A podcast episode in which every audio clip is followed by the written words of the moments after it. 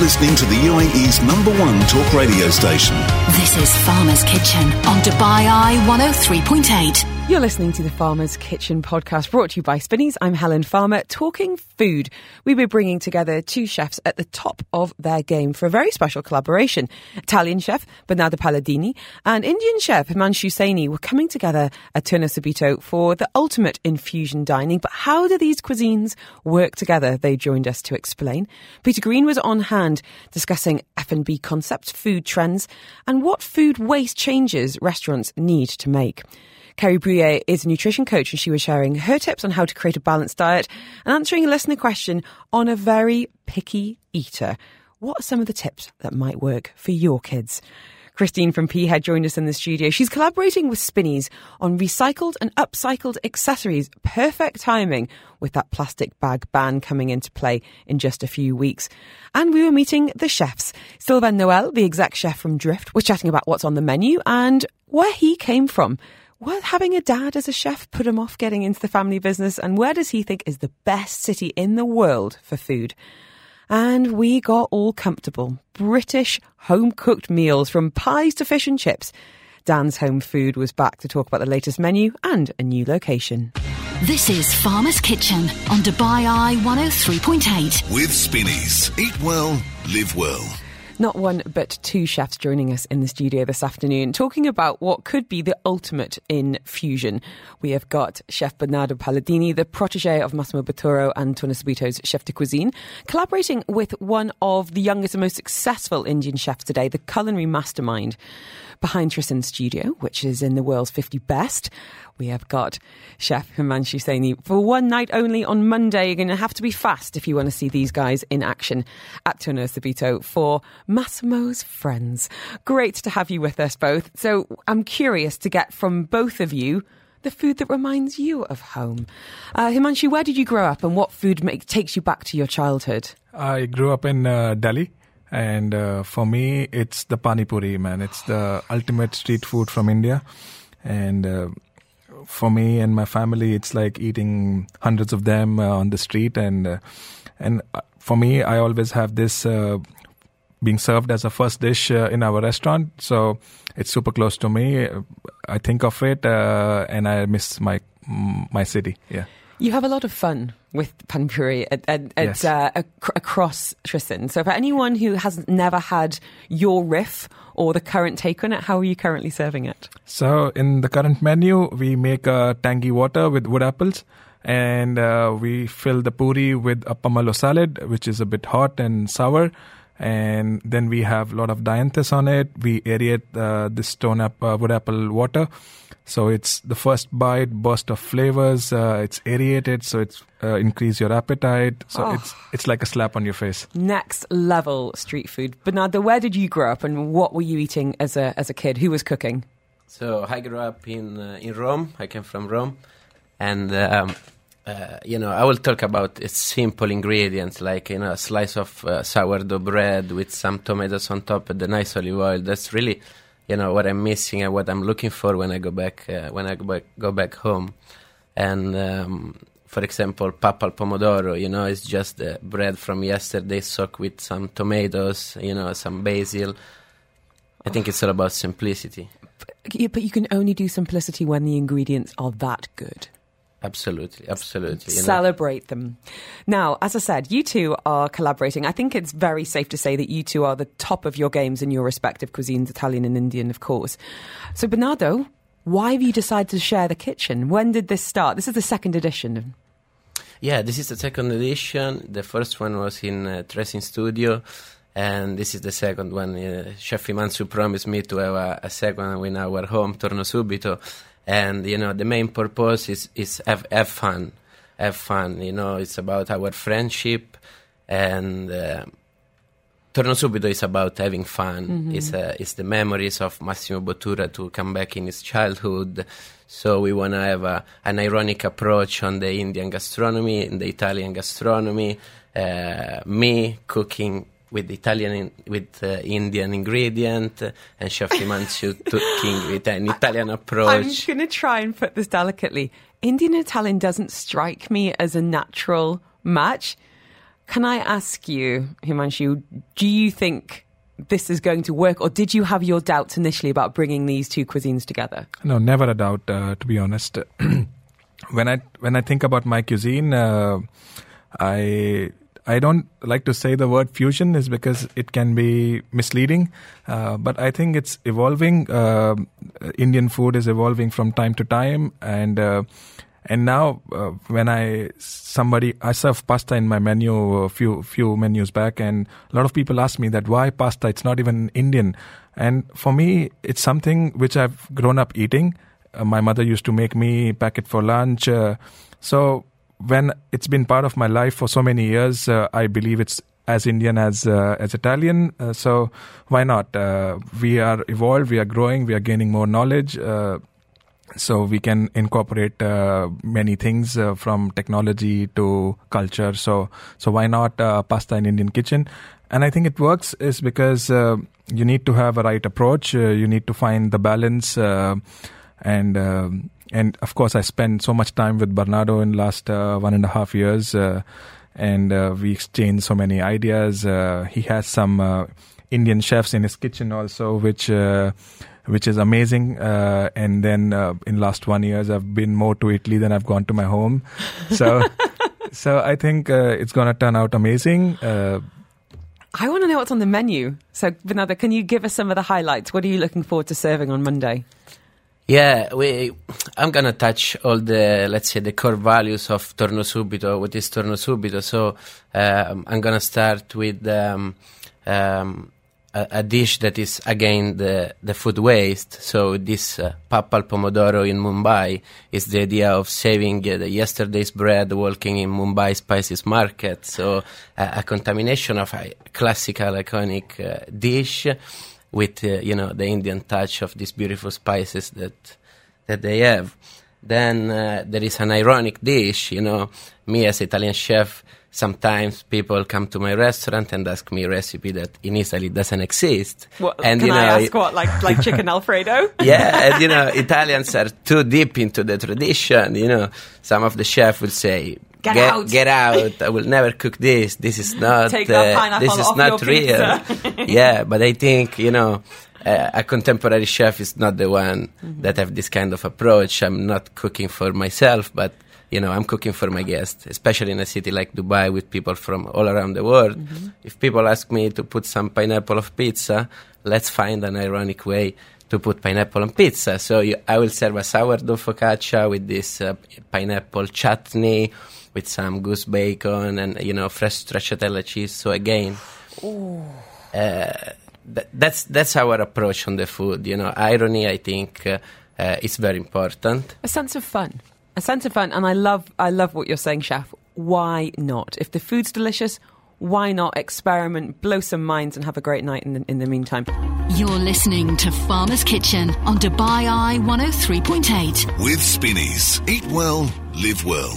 We're having a bit of a mashup this afternoon, and we were going to put a bit of a a bit of a banger beat to uh, to this, and it didn't work.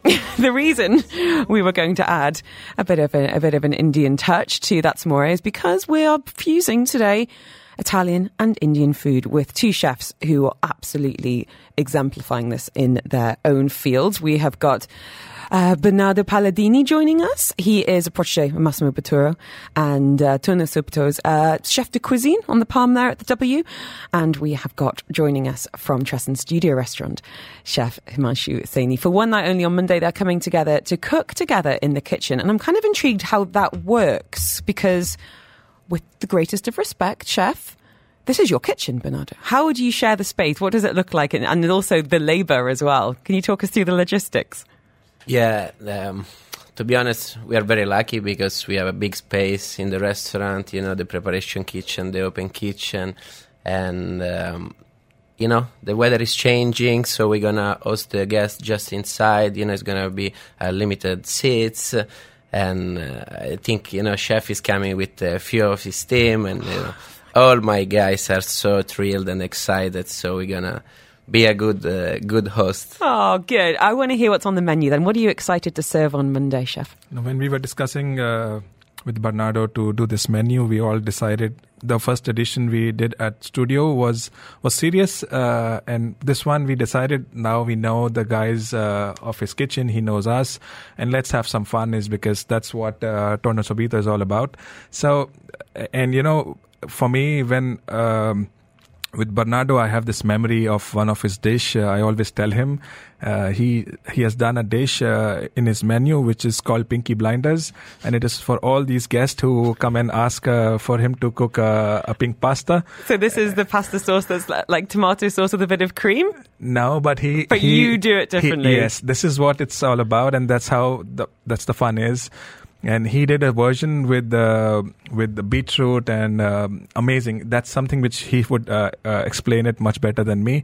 But it's something which I was so obsessed for uh, for weeks. I just used to see it on on Instagram. There's some beautiful pictures, and I go to sleep.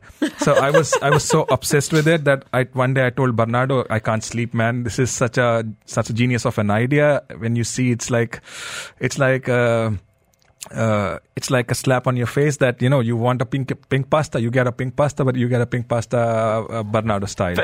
so, and we have we were having this conversation one night when we decided to do this, uh, and he said, Himanshu, uh, think of something like this, you know, let's have fun. And then I, I promised him that uh, for us in India, you know, uh, the pasta is something which is uh, people prefer to be overcooked. Uh, I'm sorry, but that's how people love it in India. And then I promised him that you know I'd do something with an overcooked pasta in the same way, where uh, oh. you, you you get what you want, but you you get it our style. So I was I wanted to do uh, a broth. Uh, it's called rasam uh, and it has many versions of it. Uh, the famous, one of the famous one, which is usually restricted to homes, uh, it's called ganji saru, which is uh, made out of the starch of rice. Uh, when you boil the rice, you just take the water and then you temper it with curry leaves, mustard seeds, and then you Ooh. serve it to to begin your meal. So I did a spin on that recipe. Instead of the rice, I took the starch of an overcooked pasta and then I added a bit of parmesan, Indian spices so for me, that's uh, a highlight. Uh, in this menu from my side, uh, I, Bernardo tasted it, so he and? and he approves. I think, and it was just great, you know. And yeah, I think it's all about break the convention.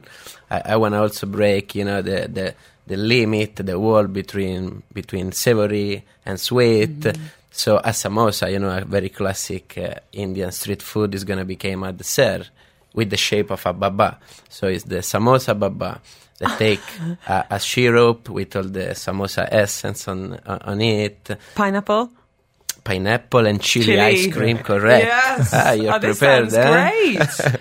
oh, um, I think this sounds like a wonderful exploration for you guys as well to kind of collaborate and test your own boundaries and uh, but also for diners to come in and to be in a, in a space where we're used to having obviously Italian food from you know the best in the world um, and to think actually how could things be done differently how could we be tasting and exploring differently can I apart from each other who would you love to collaborate in the world is there a chef you like I want to get him in the kitchen oh that's that's a great question that's a great question probably I will go in uh, in South America. You know, I'm so fascinated of the South American food and probably I would say Virgilio Martinez yeah. uh, is one of and he's a, uh, nice a guy. lovely guy. He's a lovely guy and it's, it's one of my favorite. Yeah, I can see him and his brain just like. He stole my chef. Is that what you were going to say? no, it's uh, someone I always look up to, but uh, but yeah, for me, it's uh, it has to be David Muñoz uh, from uh, from DiverXO in Madrid. I'm a big fan of him. I saw him this year at least three times, uh, and he has promised me two days in Dubai for sure. Okay, well, you need to tell me when, when he comes to town. Before I let you guys back, get back to the kitchen, because I know Fridays are busy in the in the land of chefs we need to ask you what we ask every chef that comes in. What would you have for your last meal on earth? So we're going to pretend I'm going to send you to a desert island and the food's horrible. It's not like, you know, catch your own fish and have a beautiful curry. It is going to be horrendous. But the night before you go, you get to have the meal of your dreams. And it can be food from your travels, food from your childhood, something you've dreamt of eating or tasting, start a main dessert, or if you wanted any configuration. If you want three courses of cheese, I'm not going to stop you. Chef Bernardo, what would you choose? I probably will choose a, a, pasta plate. You know, Rome, my city, is famous for the pastas. You know, the cacio e pepe, the very simple pecorino cheese and black pepper. And I will go for something like this. You know, probably something that I grew up. You know, prepared by my mom and. Uh, you know, pasta plate from Rome. You can choose or carbonara or cacio e pepe or amatriciana. Carbonara, no cream. Uh, and dessert? You have a sweet tooth? Hmm. You don't have to have a dessert. It's your last meal on earth. Yeah, I, w- I was telling I was telling you before. It's I'm not a very very sweet guy, and um, but yeah, baba probably is uh, is my choice. So Bernardo would go back to his native Italy. What about you, chef? What would you have for your three courses? Uh, I can tell you, yeah, three course including a dessert. Uh, but before I say this, I have to mention why. Is because people will think I'm a weird guy. it's because you know uh, we go out in many restaurants, um, of course, amazing meals, but somehow I think I am not satisfied uh, if I don't get bread. Uh, for me, I can't go to bed without having a bread, and uh, for me, it's any bread or fries uh, to be honest, there's something the carbs, uh, yes. And and uh, I think these are the two things: uh, just the hot fries and bread. And then for dessert, I'm a big fan of tiramisu. So of course, bringing it together, yeah. Indian and Italian. And I was in Carnival by Trèsind the other night, and I was like oh, I'm so full. And then they brought around another basket of bread. And miraculously, I found some space. So, yeah, I'm with you on the carbs. Guys, thank you so, so much. For anyone that wants to find out more about the collaboration, I think it might be a little bit late maybe to join on Monday. Um, you can head over to find out more on Torno Subito's Instagram and, of course, on the guys them, themselves as well. It is at W the Palm, Monday the 30th. And I hope this is there's more to come. I hope we're going to see more collaborations and more fun and more why not moments because that's what it's all about. Chefs, thank you. Absolute pleasure to have you with us. Wishing you a wonderful weekend Ed. Thank you so much. Thank you. This is Farmer's Kitchen on Dubai Eye 103.8. With Spinneys. Eat well, live well. We're talking trends this afternoon. Delighted to be joined live on the line by Peter Green from Jones the Grocer. He's there on the operation side, a big foodie himself. Mm, really, there's a huge amount of competition at the moment. You've got to keep evolving. You've got to stay on top of the latest trends, but also the latest technology, sustainability requirements as well. So we're talking about innovation when it comes to F&B concepts. Peter Green with us live on the line. Peter, where are you from and what food reminds you of home? Hi, Helen. Um, good afternoon. How are you? I'm good. I'm hungry. I had a very average lunch, and all these messages about chicken adobo are making me starving. Are you gonna Are you gonna do your worst and make my tummy rumble more? Um, yeah, a little bit. Yeah, I think um, with the the uh, trends that we are seeing at the moment and a few Jones Grocer dishes, I can uh, mention to get those tummy grumbling a bit no. more. You're from South Africa, um, I'm guessing. What, what were you growing up eating, or what's the first thing you order or reach for when you get back home? Um, I think uh, the big trend when we were growing up was obviously uh, eating a lot of meat, which mm-hmm. is on the down at the moment. But uh, growing up in South Africa, this was uh, definitely a firm favorite. You know, a a good quality piece of meat. But um, I think that's why I'm on the phone today with you to discuss uh, what's happening in the market. And um, you know, having moved across to London for a few years and then now into Dubai, um, you know, you get to see what is happening. Mm-hmm. And uh, you know, speaking about the trends um, that are coming up now uh, the massive, massive trend at the moment is uh, towards um, plant-based eating and uh, plant-based production and R&D development. And uh, you know, I think everyone is seeing uh, flexitarian uh, mm-hmm. becoming a flexitarian. You know, not many people are going to be wanting to make the sudden move to plant-based eating, and therefore, I think the rise of being a flexitarian is probably the biggest trend that we are seeing at Jones the Grocer and across the market. Um, what, what, about you personally? Are you a bit of a flexitarian? Have you tried many plant-based, you know, meat alternatives, or even things like, you know, things like jackfruit that might be repurposed and, and kind of a bit of an imitation meat? What, what are your own tastes? Yeah, absolutely. I mean, I, I like to get right down into it. I think I did a four week experiment at Jones Grocer where I became a vegan uh, oh, just to get into the uh, South African vegan. Just, this is unheard of, Peter. just just to get into the mindset, uh, I, ordering off the platforms, um, seeing what was out there. Uh, definitely, just uh, I wanted to know what it was like and what the options were like for someone that did not want to eat meat in the market, and uh, therefore, you know, getting um, putting yourself in that situation, you quickly realize what is out there and what are the options. And it was last year. Um, towards the back end of COVID. And it was probably the starting point for our uh, new campaign for 2022, which was the uh, Body and Soul magazine and offer that we are offering at Jones the Grocer, um, considering the wellness and you know the consciousness that people had during COVID about eating healthy and wanting to put something better in their bodies. So I feel like I feel like some people did and some people didn't. Like I did loads of workouts, but then I also seemed to be doing an awful lot of stress eating, and I think like a lot of people gained gained the COVID nineteen, which I'm just trying to get under control now. Um, I want to talk to you about food waste, and I'm really glad you're with us today because by complete coincidence, I was speaking to Karl Feilder this morning. He's the founder, CEO of Neutral um, Fuel, Fuels. So, what they do is they take the cooking oil from McDonald's, other fast food um, places, and so literally the oil that you know your fries, your hash browns are cooked in, and then they process it at their plants, and that oil then goes is basically turned into biodiesel that runs the trucks that deliver things around around the UAE. So you know, amazing kind of closed loop system that something that was going to waste is now actually fueling trucks. But what we were talking about was how there are still so many missed opportunities when it comes to food wastage in F and B. You know, all the way through from cafes up to hotel buffets. And lack of composting, things going into landfill, and really how this is an opportunity actually for you know companies to, to do better, but also to make some money as well. So I'm curious from a Jones the Grocer point of view, how, how, closely do you keep an eye on your food waste and what ultimately happens when that food goes back into the kitchen? So, um, I mean, absolutely. I think it's something I've uh, pioneered in Jones as well. With um, you know, the whole team is uh, very, very much uh, you know looking at food waste on a daily basis. Actually, um, you know, at the end of every single day, and you know, we have managed to put our food wastages below the two percent mark, and it's not just a number for a week or a day. It's an average of below 2% for an entire year. So, um, you know, cooking fresh, making things uh, to order, um, you know, production management, uh, schedule management is all contributes to the fact that we're able to keep this number below the 2% mark. And as you can imagine, anything that you produce, grow, or make, mm-hmm. um, you know, has a carbon footprint. Mm-hmm. And as soon as you bypass that going onto someone's plate and into a dustbin, you have wasted the entire potential or the, total of that piece of food or item because it just has not seen its purpose. It hasn't mm-hmm. come in, you know, to feed someone to eat something. So, uh, you know, reducing wastage and, and keeping it to a level has, you know, one of the biggest effects because you just instantly minusing 100% of that carbon footprint that would have been put into the dustbin. There's a couple of things to look at here. I mean, one I think is very much the responsibility of you know mm. the food professionals, you know chefs when it comes to being more resourceful with you know using different parts of you know animal and, and, and plants as well.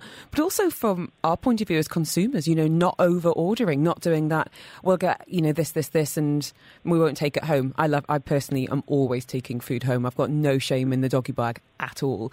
But I feel like, we, you know, we both need to kind of do better, both, you know, the F and B yeah. providers, but but also as, as diners. Yeah as a consumer and to being consumer conscious. Uh, you know, you've obviously seen the trend of you know the Beyond Meats and Impossible Burgers, mm. and you know swapping out this once a week.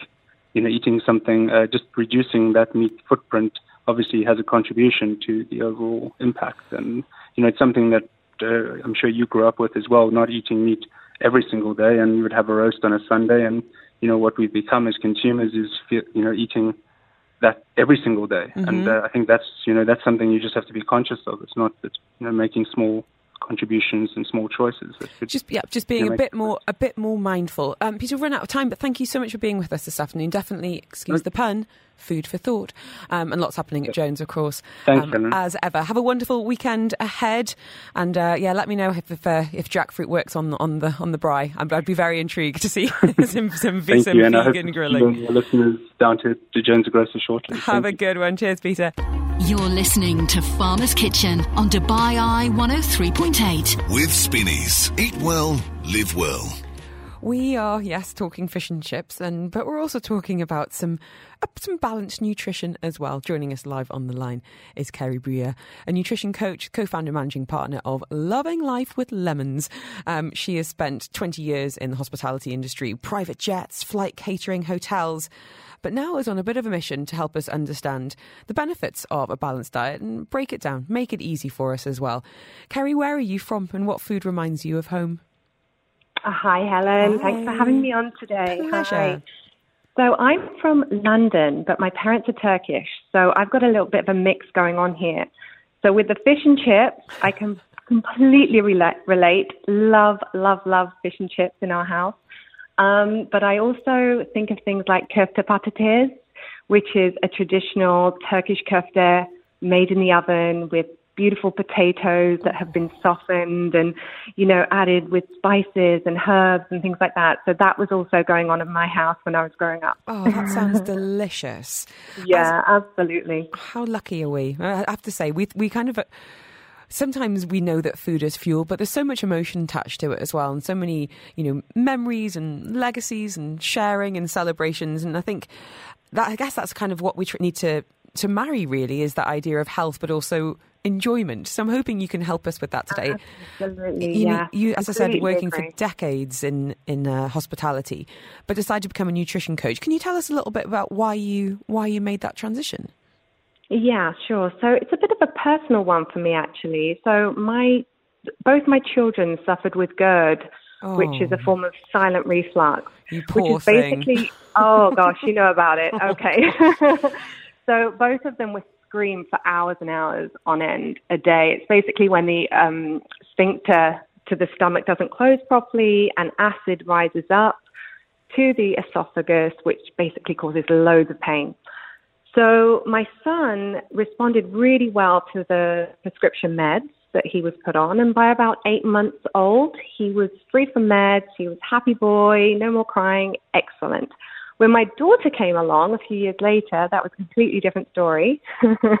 And Amelie just did not respond to the prescription meds. She was crying at a different level. Um, it was just completely crazy. I mean, it would be eight hours a day, 10 hours a day. So we knew there was something way different going on. And at the time, I was supplementing with a combination of breast milk and formula. I uh, had no idea that it could be something to do with this. And so we got tested. We found occult blood in her stool, which meant that she had something called CMPA, or the doctors actually analyzed, uh, which is a cow's milk protein allergy. Okay, Which There's- I've never really heard of before. It's isn't it funny? And then you start to hear about more people having this, and then you've obviously got to educate yourself fast because you want to get. The, so, so did that mean that you had to then change your diet if and it was coming through your breast milk? Interesting. And did that make a big difference? huge, but it took a long time because dairy takes a while to leave our system, uh, up to about a month actually. So immediately when we found this out, I got Amelie off the supplement formula. I started exclusively breastfeeding with no dairy involved in my diet, but it did take a while. And then slowly, slowly, but she, as I said, she didn't really respond too well. She, just the slightest little bit of milk powder or whey powder, she would start up again. And it was a response triggered by gases blocked in her small and large intestines. How is she So now, and, and, what, and what kind of adjustments have you had to make as she's got older? Yeah, so at around 18 months, two years, we started her on something called the milk ladder, uh, which is basically testing her on very small amounts of milk, not from their original source. So we couldn't ever give her something like cheese or milk. We gave her things like uh, small amounts of biscuits or crackers with whey or milk powder in them. And eventually, she has grown out of it. And it's amazing, actually. She's going to be four in October. And I give her one or two dairy items a week, and we test her just to see her response. But I'd say 90% she's completely out of it now. Wow. This is Farmer's Kitchen on Dubai Eye 103.8. With Spinneys. Eat well, live well. Joining us live on the line now is Kerry Brier, a nutrition coach and the woman behind Loving Life with Lemons. Uh, taking your questions and answering mine about a balanced diet that's realistic for you know busy people and people who've got picky kids, such as me, and a listener who's been in touch with a bit of a a bit of a scenario, shall we say, Kerry? Have a listen to this. No name on this message, and as I always say, you can be anonymous if you prefer. Absolutely fine saying, I'm so frustrated with my kids and their limited diet.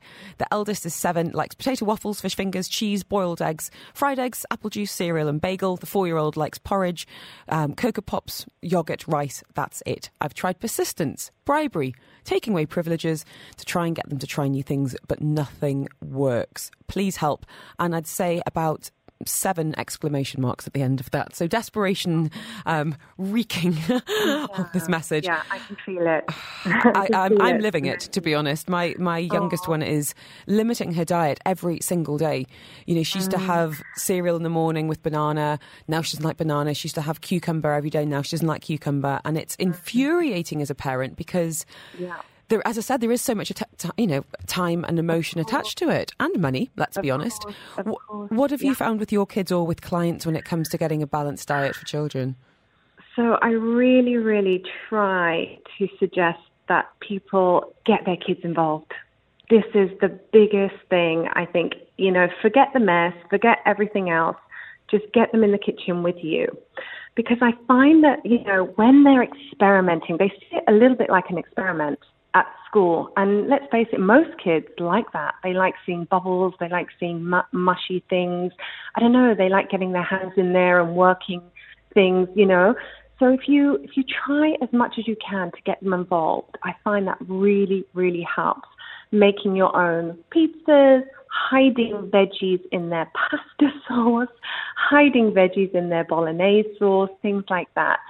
For the super picky eaters, how about doing some food art where they choose their favorite ingredients, let's say, and they get to, you know, experiment making something really special.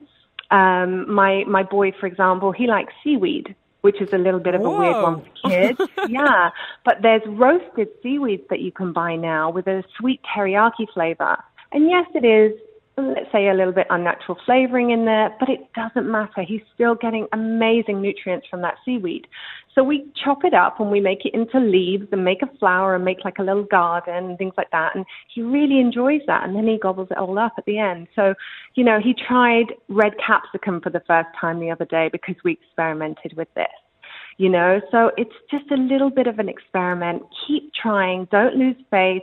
Um, you know how about um, children's healthy cooking classes or children's cooking classes mm. as well you know, when they're really, you know, they get the chef's hat on, they get their apron on, and they really get involved. And, and, and that can a be a bit of peer pressure as well, which I find can be quite yes. useful. Like having friends it's over. Healthy, healthy peer pressure. Exactly. um, my kids will eat things in their lunch boxes because they're around their mm-hmm. friends far more easily than they would do at home. And I, I keep on forgetting Absolutely. this. I, I, think that, but I like the idea of a class as well.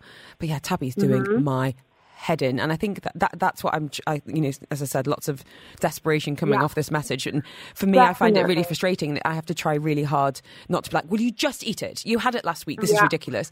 To try How and about just stay calm. Stay sure, calm. sure, sure. How about the crunch factor? Kids Mm. love French fries. Why? Probably because they're super crunchy. They're super, you know, uh, just It's on the tactile palate. They as feel, well. Yes, exactly. So why not do something like crispy cow chips, crispy uh, sweet potato chips, crispy chickpeas in the air fryer? You know what? They're never going to go to waste because Mama's going to then put them in their That's that's our salad. diet, the right? leftovers, yeah. right. So just try, pop it on their plate, and say, "Oh, this is a new."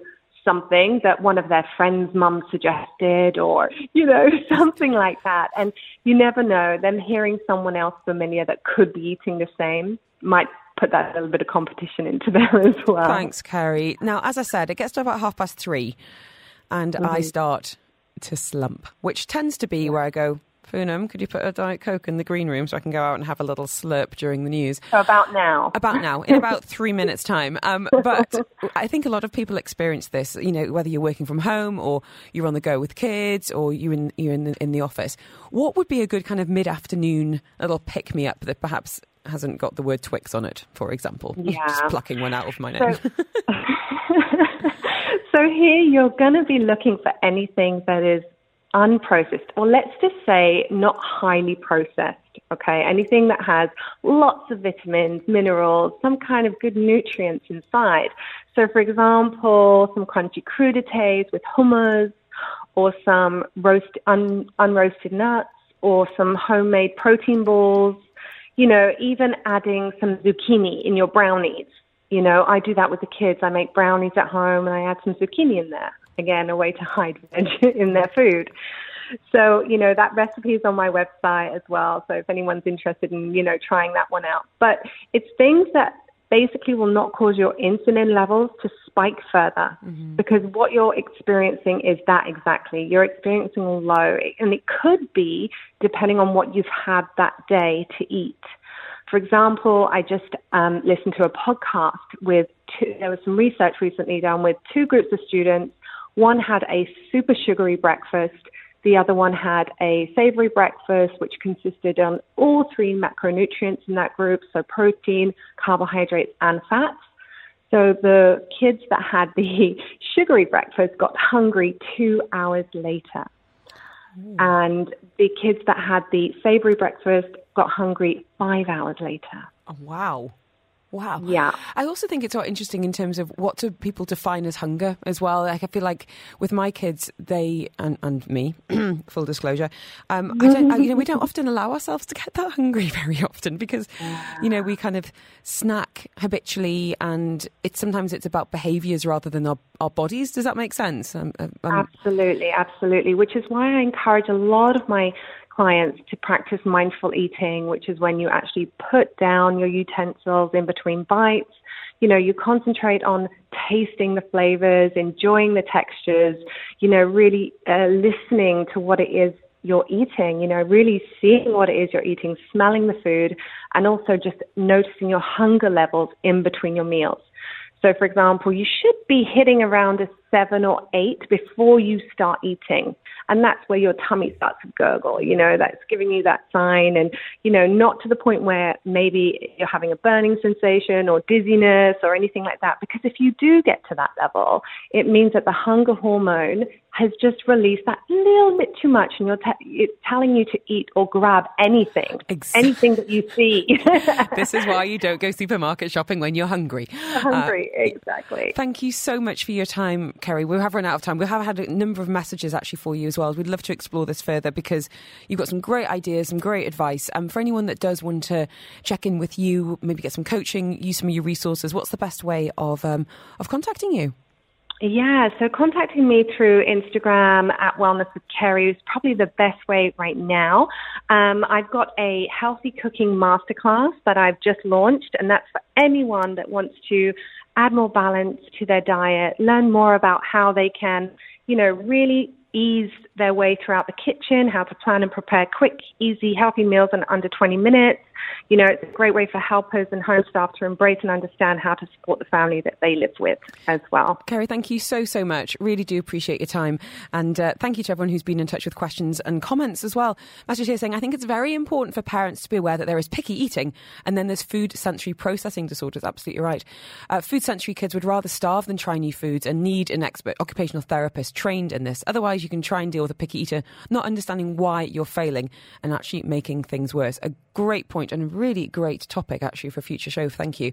And a message here on this on the similar line saying, can you please talk about food addiction, stress, stress binge eating, and how we can manage manage it? I can't afford a psychologist. I've actually got an amazing expert who could really talk to that point. So thank you for that. We will absolutely be looking to address this on a future show. You're listening to Farmer's Kitchen on Dubai Eye 103.8 with Spinneys. Eat well, live well. As many of you know, come June, uh, Dubai is introducing a ban on single use plastic bags. So you're either going to have to pay for the bag you use or be eco friendly and carry your own. One company that's been massively ahead of the game when it comes to promoting those eco friendly products is Peahead. And they've now created a bag in collaboration with Spinneys, which is only right since this is one of the raw materials that founder Christine first started using when the company got its start during lockdown. I love a good positive out of the pandemic story, Christine. Great to have you with us in the studio. How are you? Hello, Helen. Thank you for having me. I'm excited. So tell us, you were collecting Spinneys bags? It was. That's was. a tragic collection. there were plenty of them, to be honest. It was during lockdown, so there wasn't much else to be doing. Um, so, yes, I was collecting them from the neighbourhood, fusing them between greaseproof paper to iron them and make them a sewable fabric and create functional items from them. So I've been doing that for two years, making belts and purses and you, handbags and all sorts of things. You're obviously a very creative person. Do you, um, what kind of jobs have you had in the past that's led you to doing this now as, as your main job? I do love it. I think craft has always been part of life and creativity. So job wise, not so much. It's something that just happened, like a lot of people during lockdown. So, talk us through this then. So, i have seen them and they're gorgeous, but I just want you to paint a bit of a picture for anyone that hasn't seen a Peahead product let's use the Spinneys bag as an example. So you're saying you kind of fuse it so it becomes a tougher material, and then how are you putting them together to make the products? Yeah, so first of all, I mean, Spinneys bags are so iconic in the region. They've been the same for decades, I found out. And it's one of the few things that has the Arabic calligraphy on it. So mm-hmm. I thought it was really attractive when I first came to Dubai a couple of years ago. I'd never seen anything like it. And so it was really unusual to me. So I started to fuse them and pair it with something because they're bright green and bright yellow. I decided to pair it with something softer like the cork leather, which was sustainable, and the uh, the natural coloured uh, canvas. And so we keep them separate. We don't create any composite material, so you can always recycle the fabric separately and the plastic then separately. So it's a nice sort of um, mix of the two really modern plastic and really natural, soft looking fabrics. So, this is an interesting thing. So, of course, you get the attention of Spinneys after, you know, upcycling their bags for a while. What's the collaboration that you're going to be doing? This makes me so excited. Together, we're going to recycle more plastic bags than we ever have. Um, we're collecting them all over the city, um, all over the Emirates, in fact, and we're going to create a collection of sustainable, reusable tote bags. that have waste not, want not written on them. And I think that that's really important to think about when it comes to everything, when it comes to food, when it comes to clothing. You know, if you don't waste it, then you won't be wanting for it. Mm. And so these are the bags that we're going to have out in the stores to um, replace the single use.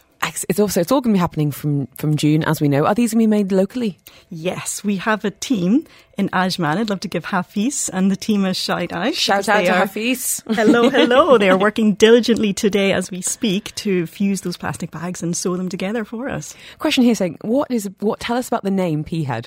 Oh, this is a family name.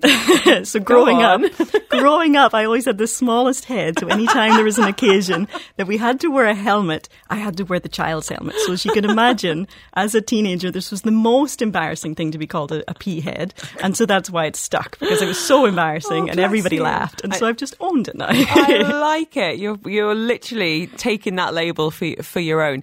Um, you're, gonna, you're also going to be offering some eco craft workshops. Was, tell us about the demand for those and what they're going to entail, Christine? Yes, this is come. We do a lot of large scale art installations. So, for various festivals like Dubai Design Week, we've been asked to do lots of craft workshops and show how we go about our upcycling projects. And so, we're launching eco craft workshops officially, and they will be using food scraps to create natural dyes. We'll be using leather from Etihad. We'll be using life jackets and making all sorts of really nice craft things for both indoor, outdoor, CSR, corporate stuff, as well as for children. So it's a really, really fun project. Elisa saying, um, what would you like to produce in the future? What are you working on with tech and design? Mm, we what use a lot scheming? of e-waste. I know, we get a lot of e-waste as well. What's e-waste? So that's batteries and motherboards and uh, telephones and all sorts of um, hardware that would go to waste otherwise. So We've created trophies from them, award trophies and sculptures and wall art. So the world is your oyster. Whenever you can be creative, it just takes a little bit of time, design, and creativity to make things functional again. So now you obviously have a big passion for, for crafting and getting into that flow of creativity. But I mean, you're obviously giving a huge amount back to the planet as well. What do you think else needs to be done? If you could wave a magic wand and make us all a little bit more sustainable, either for our, you know, our individual behaviours, everyone listening today, or, or even on a bigger scale, what would you like to change? Yeah, I think we just don't need to keep buying as much as we're buying, or at least if we can practice a sort of one in, one out policy. So mm. once it's worn out, you can buy another one. So so long as you've given yourself a reason to buy something new rather than it just be a fast fashion item or something that you don't necessarily need. Swapping is great, thrifting is good. You know, there's so many charity shops that you can guilt free buy things from. So those would be my things. And when is the waste not not bag going to be available? It is going to be in Abu Dhabi on the 1st of June and in what Dubai on the 1st of July. Oh, come on. No, I'm really excited to see it, Christine. Huge congratulations. It's really lovely to hear something born out of passion and the pandemic, um, really raising some awareness and doing doing some good. So I'm going to let you get back to your, your crafting and it sounds like a lot of work ahead of you, but what a great cause, and thank you for being with us this afternoon. Thank you. Me too. I want to give uh, a wee shout out to Sophie and the team at Spinneys, Ron and Rose, and everybody that's making this incredible collaboration happen because it's above and beyond what any other supermarket's done. So we're very excited. And what's the best way of following you on Instagram or finding out more? That would be peahead.eco, so P E A H-E-A-D dot eco. if you want the details of that, and by all means, drop me a little line. I'd be very happy to share that. Christine, wishing you a wonderful weekend. Thank, Thank you. you. You're listening to Farmer's Kitchen on Dubai Eye 103.8. With Spinneys. Eat well, live well. Where are you going over the next couple of days? What are you going to be eating? What are you go- What are you cooking? We're giving you some ideas of where to go and what to eat now with Chef's Table. Delighted to welcome to the show, Sylvain Noel, the executive chef at Drift, um, one of the hottest or coolest, depending on how you look at it, spots in town. It's at the one, one and only Royal Mirage. Chef, thank you for being with us. A, a pleasure to, to catch up. Um, tell us a little bit about where you grew up. Where where was home and what were you eating? Well, I was born in um, born in Paris, but uh, my parents moved early, and I grew up on the west uh, coast of uh, France, um, place called La Rochelle. So it's uh, really close to the sea, um, next to Marennes, which has uh, oysters, like like on the west coast. So it's a small small town where I, I grew up, and my parents used to have a restaurant there. So you knew then, growing up, what it takes to be a chef. You'd had an insight into the life of running a restaurant, and it didn't put you off. Yes, uh, yeah, I was uh, first first hand uh, uh, from early age, uh, helping in the kitchen, helping in a I don't know in a bar, helping uh, um, just any anyway. You know, it's a family business, so from the start, uh, you just everybody's uh, uh, helping, and uh, it did it did at, uh, at at once you try to not do like your parents. You say I will never do that because of the hours. And then you uh, maybe realize uh, later on when you turn uh, 18, uh, 16, 18 that uh, actually uh, maybe something you have in you. There was it was just a natural fit. It was always meant to be. But you left that family restaurant, and you've travelled the world as a chef. Can you tell us about some of your travels and how they've informed your philosophy uh, when it comes to food? It's um yeah in 2000 my, my father told me to to travel when uh, if I want to do that that um, uh, career and I moved to the US to to New York and um, and it was just when you uh, 20 years old you arrive in New York City and you meet like people from lots of horizon. You you you cook with Japanese chef, Mexican chef, and you just um, just realize that there is such a, a broad uh, ingredients, new ingredients, and so many flavors that uh, I was not uh, aware of in, in, in France before. So it's uh, it's really that's the start of. Uh, um, make you want to discover more flavor and more spices and just blend them together to to do something. You know, it's uh, that's where I started. Yeah. I'm a bit worried about asking you this, chef. You're a Frenchman living in Dubai who's worked in New York. Where do you think the best foodie city on the planet is?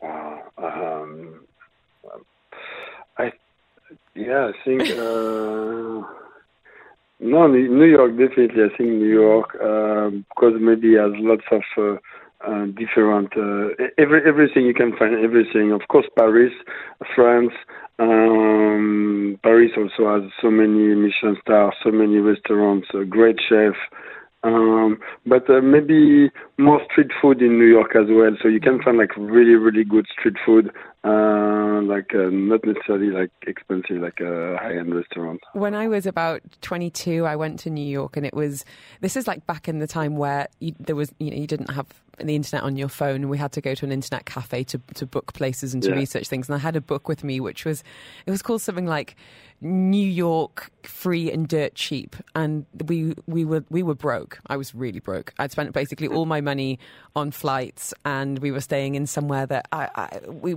probably my parents would not have approved of at all, but it was about thirty dollars a night, and we went to get one dollar falafels, and that was one of the best meals I've ever had in my entire life. It was a proper hole in the wall, people queuing out the door, and that to me, I was like, this feels like I'm having like a New York moment. You know, it felt like yeah so so special because you, you know we we went to the Spotted Pig and we had you know shoestring fries and burgers and but that falafel was just It was everything to me as a young, broke 22 year old.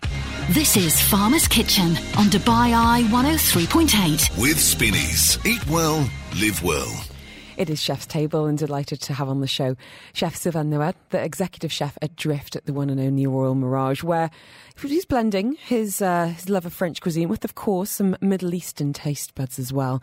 So, what does that menu look like, Chef? And how do you kind of marry those inspirations and those flavours? Um, we usually we trying to have um, uh, fresh fresh products and uh, trying to marry them like uh, very simply because I, I believe now uh, simple sometimes is always better. So like some grilled calamari, some shrimp, you know, like just fresh olive oil, uh, dash of lemon, like uh, mm, some some tomato, nothing too too complicated because when you have a good product, you want to um, that product to shine. So you don't need to to put heavy mm-hmm. heavy ingredients with it. So that's really the goal. We try to, uh, uh, you know, we have like sauté shrimp um, from from Oman, so local uh, local shrimp. Um, but even the the fish, we got whole sea bass uh, that we get fresh from uh, from France twice a week, and it just uh, cooked all, you know, and the the waiters they they do it for you uh, in a restaurant, and just simple again, just uh, olive oil, some. Uh, uh, so yeah, that's really the um, the identity I think of of Drift. Uh, fresh product, cooked to to order, and uh, even to make our own ravioli, uh, gnocchi, everything mm-hmm. trying to be uh, uh, made. Uh, we do our own bread uh, in, in our house. So um, yeah, that's really the the core. The core of of Drift is. Uh, uh, quality and, and freshness of product. We were talking earlier in the show, Chef, about food trends and sustainability is you know, not necessarily a trend, but certainly a focus and a priority for many places, and local produce being a big part of that. And you mm. mentioned shrimp there from Oman. How else have you been able to incorporate some local produce into the menu at Drift? Um, over, I mean, I've been for, for seven years now. We have way more, lots of farms opening, so mm-hmm. we are lucky. More people doing like even the micro herbs. Before we used to uh, fly them from South Africa. Now we have micro farms, uh, so at least it's uh, it's um, more sustainable.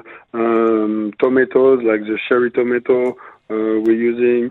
Um, and uh, yes, unfortunately, some some of the product we still need to like the fish, and we need we still need to to, to fly them. But as soon, as as much as I can, uh, we we try to incorporate uh, local local uh, vegetables, and uh, um, when we can, when the season as well. Um, now, Drift is is a very kind of cool, cool spot. It's a bit of a scene, you know, see and be seen. And I know, obviously, a bit of an Instagram hotspot as well. And I'm sure a lot of people photograph the food, chef. So, how much do you have to think about that? We know we eat with our eyes before we eat with our stomachs, but in your time as a chef, is it has that changed the way you you know created a menu or even how you plate when you know it's going to be photographed?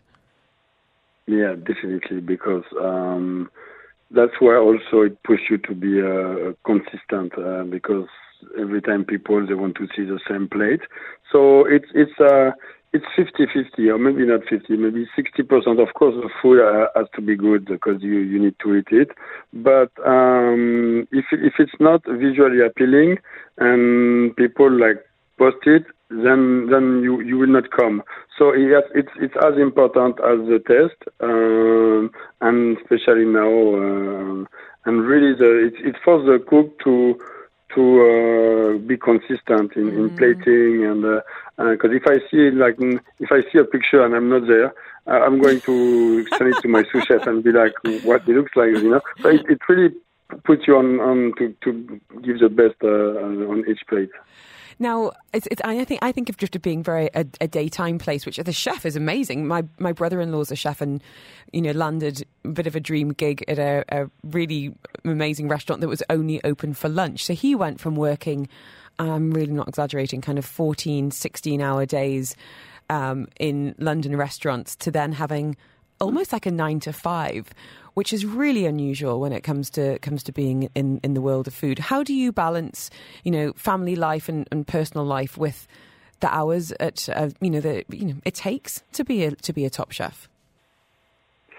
Uh, we still, I mean, we still do, even if the restaurant is not open at nine, we still do like 12, 13 hours because we, we start at uh, seven and, and we still uh, don't leave at seven, eight. But yes, I don't need to finish at, at midnight. So it gives, uh, it gives me uh, time. It's, it's really important because that's one thing as, as I learned as uh, growing in the industry with my parents.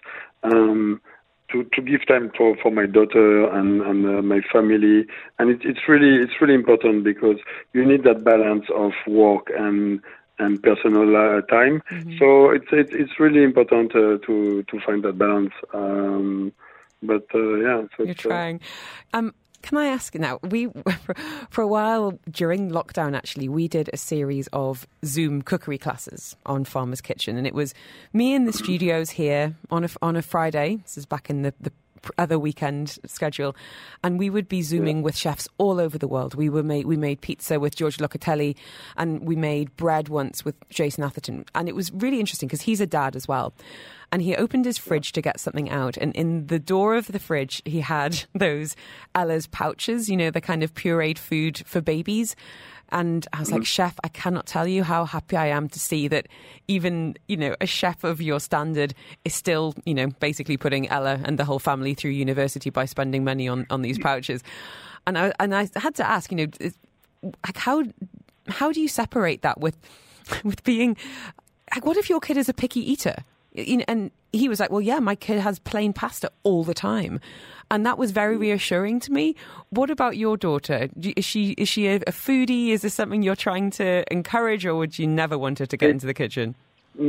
No, yes, but uh, as as grow, yes, she used to eat everything when she was a baby because mm-hmm. we, we tried to uh, push and, and give her everything.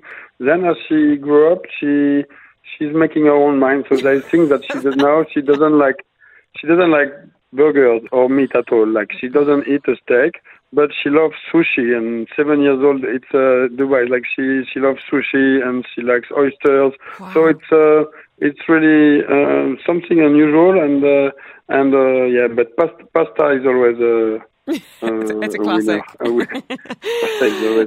Chef, before I let get let you get back to your Friday service, I know Fridays are very precious times for chefs. I, I do appreciate it. I need to know what your last meal on earth would be if you could create your dream menu for you to enjoy. Starter, main, dessert, or any configuration if you want. What would you put together? And it can be food from travels from the past, something you've always wanted to try. What would you eat? I I think I will go with, uh, you know, food is always attached to emotion. Like when you were in New York, maybe that time, so you remember that falafel. And for me, will be like, uh, will be my grandmother um, veal stew, like a blanquette de veau. And it will have that. I don't think I will get anything else. I will just get a, a big, big dish of, of uh, uh, but it will have to be done by her because it never tasted. Even if I do it, um, it's never as good as I remember when I was a kid, and uh, just I think because of the emotion, the time. So yeah, it will it will be the, my my grandma. Uh, stew. Chef, thank you sure. so much for being with us. Chef Savan speaking to us Thanks from Drifter. Have a wonderful weekend ahead. I really do appreciate your time, especially on a Friday afternoon. You're listening to Farmer's Kitchen on Dubai Eye 103.8. With Spinneys. Eat well, live well.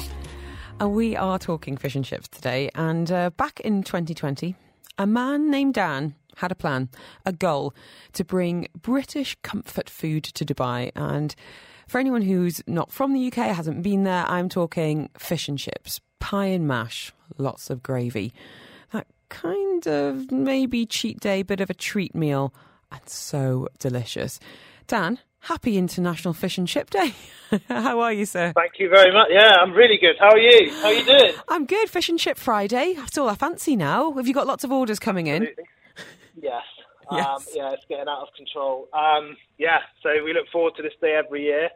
Um, well, for me, sort of every day is National Fish and Chip Day. But, uh, yeah, we've been. Uh, yeah, we, we we love this day, and it's good. Yeah.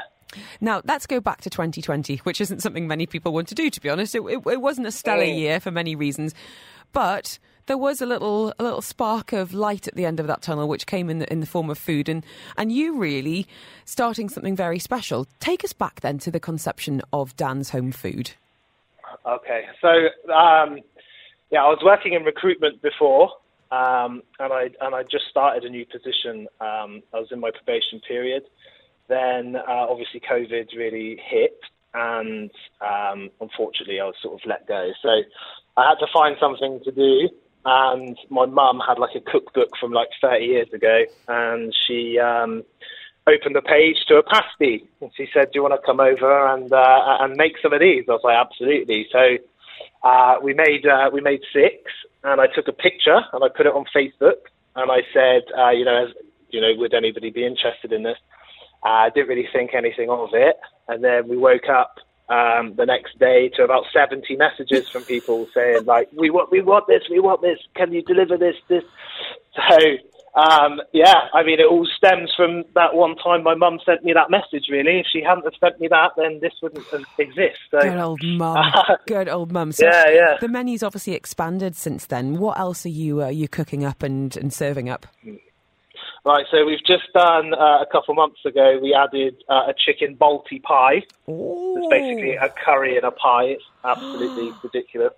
Um, we have uh, we've actually just put a new fish on. Um, it's called Hoki. Uh, it's from New Zealand. Uh, really sustainable, really juicy. It's really, really good. You guys should honestly try it. It's uh, and it's a slightly cheaper option to the cod as well. Um, so yeah, definitely get on that. Um, we've also started. I tried to do like um, a British sort of style meal deal. You know, you mm-hmm. get like a sandwich, some crisps, and a drink. So we launched that this week. That's pretty good. We got egg mayo, coronation chicken, and tuna mayo so far. Love a coronation um, yeah. chicken. Why don't more places yeah. do a coronation chicken? It's the best. Can you is, can you can good. you kind of break it down? Because it's something I'd love to create at home. Mm-hmm. I don't. I'm not asking for you know the secret sauce, but I kind of am. Mm-hmm. What what goes into it? Okay, so the spices you can kind of play around with. Uh, um, it's just it's just mayonnaise, curry powder, um, a bit of salt, a bit of pepper, a little dash of lemon juice. Um, you can add whatever spices you want. You can put some garam masala in there if you want. Uh, just as um, some turmeric, as long as it's like really yellow. Um, yes that's that's pretty that's pretty much it. Um, yeah, yeah. So, and you, if you want to, you can put raisins in it. So we do put raisins in ours, but um, yeah, it's really I prefer it with raisins. It adds a different sort of fruitiness to it. I always really put good. a little bit of mango chutney in mine for like a little bit of mm. a little bit of sweetness. That's my little yeah. Little that is a very good option. But you, have got to go full. Yeah. You have got to go full fat mayo. You can't be skipping out on any kind of reduced fat nonsense. Now, come on, come on. You've got some big news, Dan things have been really happening. What's the latest? They have indeed. So um, when we started, it was always a thing where like I, I never wanted to. Um, well, I'd say never say never, but uh, I wanted to try and grow it like as organically as possible. So not sort of you know just use what the business is making to to grow it kind of thing. Mm-hmm. So uh, it took a lot of scrimping and saving, but we've managed to uh, now expand downtown. So I've now got two uh, two branches. Um, yeah, delivery only uh, again. Um, but yeah, so in Business Bay now, do DIFC, Business Bay, Meydan Racecourse, all that area, uh, and some areas of Jumeirah as well. That, okay. So, just about to say, how do you feel about Jumeirah? Because that's where I am. and now I fancy fishing. Yeah. that's amazing, though. That is amazing. Um, yeah, message here so, saying, Hoki and chips, take me to New Zealand, that man. Where do we meet Dan? Right, you're in demand, Dan. What's the best way of mm. ordering your food and what areas you're currently covering now? Right, so in this, I say this end of town, sort of media city and all that, uh, you know, JLT, JVT, Arabian Ranches, JVC, uh, Marina, you know, like Business Central Towers and stuff like that, uh, and Hessa and all that sort of area, Al Barsha everywhere. Uh, and now, obviously, downtown as well. So, all around the IFC, Business Bay, uh, out near Meydan Racecourse, um, and some areas of Jumeirah just over the road there, sort of perpendicular to Burj Khalifa, like that sort of large. and how can people order? Deliveroo exclusively. So yeah, we're just on Deliveroo there. If we don't come up, uh, pop me a message and I'll try and investigate.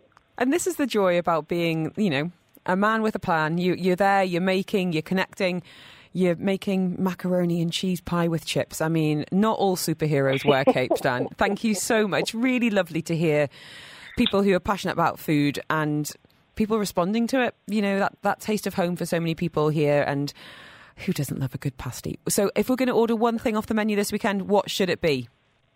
Absolutely, fish and chips. Yes, Dan, you're a star. Really appreciate it. Message here saying, awesome, I live in JLT. And uh, Andrea saying, coronation chicken for the Jubilee party. What else? Mini Absolutely. pasties? Bring it on. Thank you so much, Dan. Wonderful to hear your news and uh, to catch up. And yeah, great to have you in my hood. Take care of yourself, sir. Happy International Fish and Chip Day. What a time to be alive.